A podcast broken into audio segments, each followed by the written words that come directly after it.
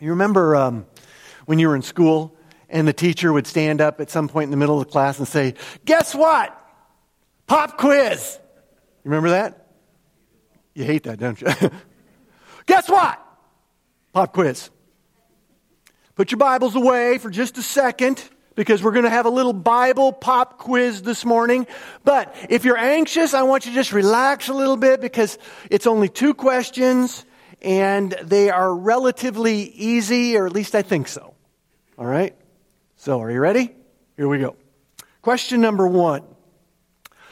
And you can just yell it out if you think you know the answer. Who can tell me how many books there are in the Bible? Just yell it out. 66. Very good. Kind of. Actually, it depends on which Bible you're looking at, doesn't it? Yeah. Because if you look at a, if you look at the, if you're looking at a Catholic Bible, what you will discover is that there's actually 73 books in the Catholic Bible. You see, they, so where did these uh, seven other books come from? Well, they are known as the Apocrypha or the intertestamental books. And somewhere during the Reformation, um, those books were taken out of the Protestant Bible which deserves a whole sermon series on its own, which I'm not going to give you today. So let's just move on to an easier question, all right? Question number two. This one, this one really is easier, I think. How many commandments are there? Just yell it out. Ten. Randy, you said 12. So what are you thinking? Oh, very good. So you're thinking the Ten Commandments plus the two that we uh, that Paige read, right? Wrong. Actually, if you look just at the first five books of the Bible, does anybody know what the first five books of the Bible are called? They're called the Torah, right. In the first five books of the Bible, there are 613 commandments in just the first five books of the Bible. Hmm.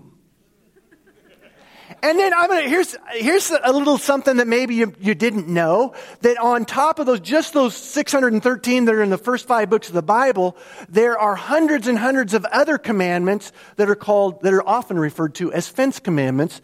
And these were commandments that came, that were uh, established, I guess, or laid out there for people by the rabbis. And the purpose of a fence commandment was just what it sounds like. It was to create a kind of a spiritual fence to keep people far enough away from even getting close to breaking the 613 commandments that are in the first five books of the Bible. So, I'll give you an example of a, fence commandment. Um, we know one of the one of the big ten is keep the Sabbath day holy, right? Keep the Sabbath day holy. Um, so, a fence commandment was that the rabbis came up with a fence commandment saying uh, the, best, the best way to keep y'all in a place where you can keep the Sabbath day holy is to make sure that you, that you stay home on the Sabbath. Except unless you're going to worship. If you're going to temple. If you're going to temple, it's okay, but as soon as temple's over with, you go back home and you stay home until the Sabbath is over, from Friday night to Saturday night. You stay home, you don't have any problems. Right? But Imagine this. Let's say you're a Jewish farmer. I've shared this with some of you guys the other day. Let's say you're a Jewish farmer and you've went to temple one Sabbath and on the way home you look out in the backyard and you realize, "Oh shoot. My donkey is stuck in the mud." You see, technically, if you were to go out and free your donkey from the mud, you would be breaking at least the fence commandment, and theoretically, you'd be breaking the, the big commandment keep the Sabbath day holy. So, what are you supposed to do? Well, the rabbis, because they apparently love donkeys, said, Here's another fence commandment for you. If you can find a length of rope that would stretch between your doorstep to wherever it is that your donkey is stuck in the mud. You tie one end of the rope to your doorstep, the other end of your rope to your waist, and you go out and you set that donkey free. And voila, you have not broken any of the commandments. I'm exhausted just thinking about it. But look, the point is, life is complicated, isn't it? And it's nuanced. And if you're going to cover all the potentialities, you got to have all these rules and regulations, don't you? Or do you? You see, that's the way we human beings deal with all the potentialities, don't we? And it's not just when it comes to religion. We do this in life. We try to come up with all kinds of laws. Every time something happens that we don't like, we just think, well, we got to come up with another rule or another law, right? And that will solve that problem until the next problem. That's what we do as human beings. It's just a natural response to what, to the complexities or the nuance of life. But what if I were to tell you that there is actually a better and simpler way? Would you be interested? I hope so. Because the fact of the matter is, if we as human beings continue down this road, all these 613 commandments plus all the other hundreds of fence commandments plus all the laws and, and rules and regulations, there's no end to it. It'll, it would fill library after library. For those of you who may be guests or visitors with us, we have been here at Prairie Bible Church for a while, been in a sermon series entitled The Marks of Discipleship. And as you know, those of you that have been around, the marks of discipleship are basically those things that the Bible teaches will, that will help us to grow to become the followers of Christ that God wants us to be. Well, this morning, we're going to take a look at a scripture, a passage, and some history that will make all of this a lot more simple. Perhaps even simple enough that people like you and me can understand. All right? So if you have your Bibles, go ahead and open them up now to Matthew chapter 22. And as you're doing that, I'm going to share a little history and context with you because you need to know this history in order to understand this simple story. In Matthew chapter 22, Jesus is in a conversation with a Jewish lawyer. And what you need to know about this Jewish lawyer is that he was a member of a group of people that was trying to gather information that they could use against Jesus.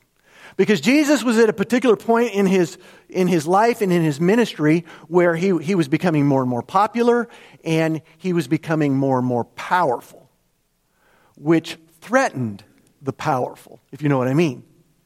The, the, the religious leaders and the political leaders of the day could see him.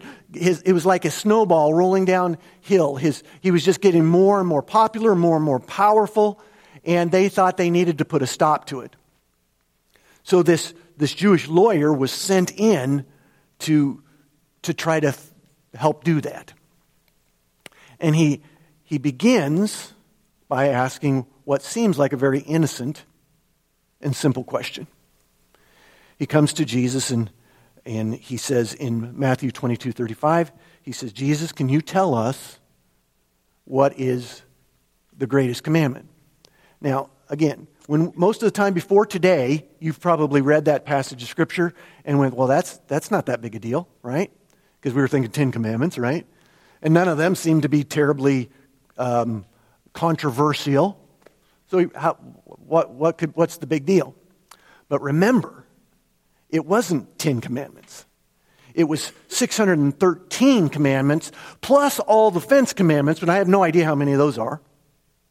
And this is what had happened because some people preferred or gave more authority to this set of fence commandments and, and Torah commandments than this set of fence commandments and Torah commandments, that there had literally begun to be political factions that had gathered around the particular set of commandments that you liked the best. So, this was what the, the Jewish lawyer was thinking if I can pin him down, get him to say which one he thinks he likes the best, he's going to alienate all these people over here, right? This, all these political parties over here who have their preferences, he's going to alienate them and it's kind of divide and conquer. That's pretty smart. The problem with his plan was that Jesus is smarter because Jesus is God. And he knew exactly what was going on. And Jesus has this beautiful thing about him. Jesus has the ability to, it's like a superpower. And it's not even supernatural, but it, it is super. He has this ability to make the complex understandable. If you ever find someone who has the ability to make the complex understandable, you'll discover that they have a lot of influence. Because that's what people are looking for, right? They're just help me to understand. That was Jesus. He, he had that in spades.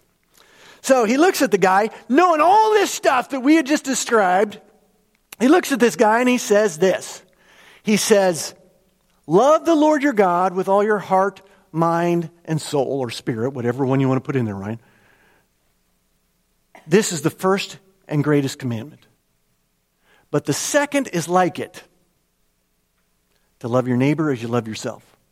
For upon these two commandments are built all the laws and the commandments, the rules, the prophets, the fence commandments, the Torah commandments.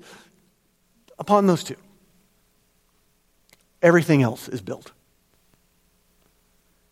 Basically, what Jesus was saying is this.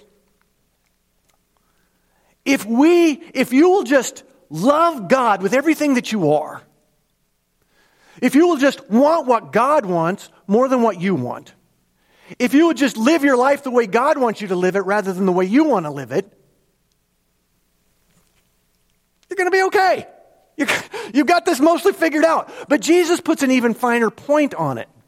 He doesn't just stop with this one first greatest commandment because he understood that it's, it's one thing to say, love the Lord your God with all your heart, mind, and soul, right?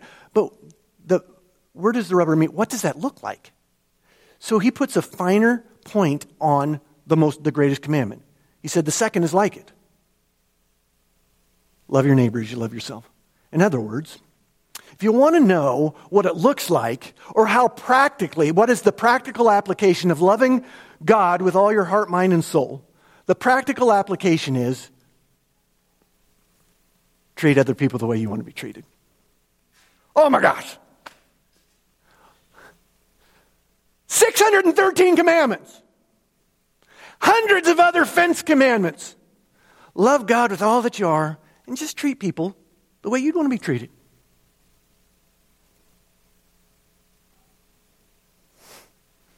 That's pretty cool, isn't it? I think only God could do that. Now, I want to stop right there for just a second and remind you of something. I don't think anywhere in the scripture, or anywhere in these scriptures entirety, I don't think Jesus, especially in this scripture, was implying that there's one thing wrong with the 613 commandments found in the Torah. In fact, we know that that's not what he's doing because he said he didn't come to do away with the law, he came to fulfill the law. So he wasn't implying that there's anything wrong with the 613 commandments found in the Torah. I would even go so far as to suggest that he wasn't saying that there's anything wrong with the rabbinical or the, or the fence commandments either. They, had, they, were for, they were there for a purpose. They were meant to give some clarity and protection. Even the silly one about the rope and the donkey had a purpose. Really, what I think was going on here was this. In his powerful, profound, and simple way, Jesus was trying to say, Listen to me. I know that life is complicated. I know that there are nuances. I know that there will always be things that happen that will cause you to, to wonder and eh, that you'll want to fix and try to take care of. And try to stop from happening again.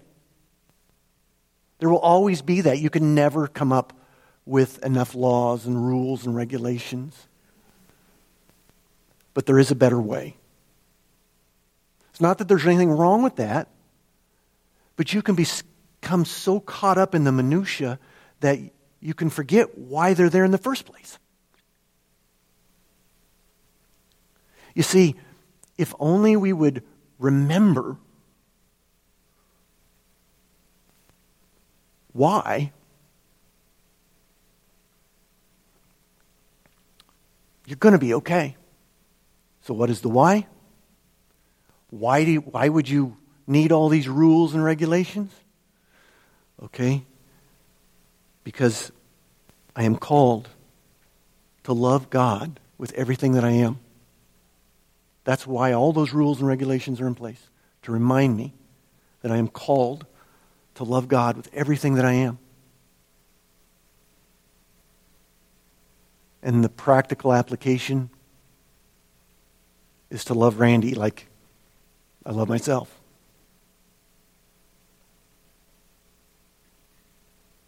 It's not rocket science. We try to make it rocket science. We'll come up with hundred volumes and libraries of rules and regulate this. It's not that complicated. Love God with all that you are and treat others the way you want to be treated. And we'll be okay. All right. Put a pin in that for just a second. You don't have to yell it out, but I want you to think. How many of you remember the mission statement of Prairie Bible Church? Tom quoted it earlier this morning.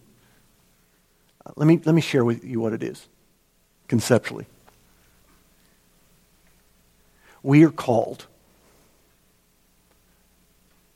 to be a simple and authentic representation or reflection of Jesus.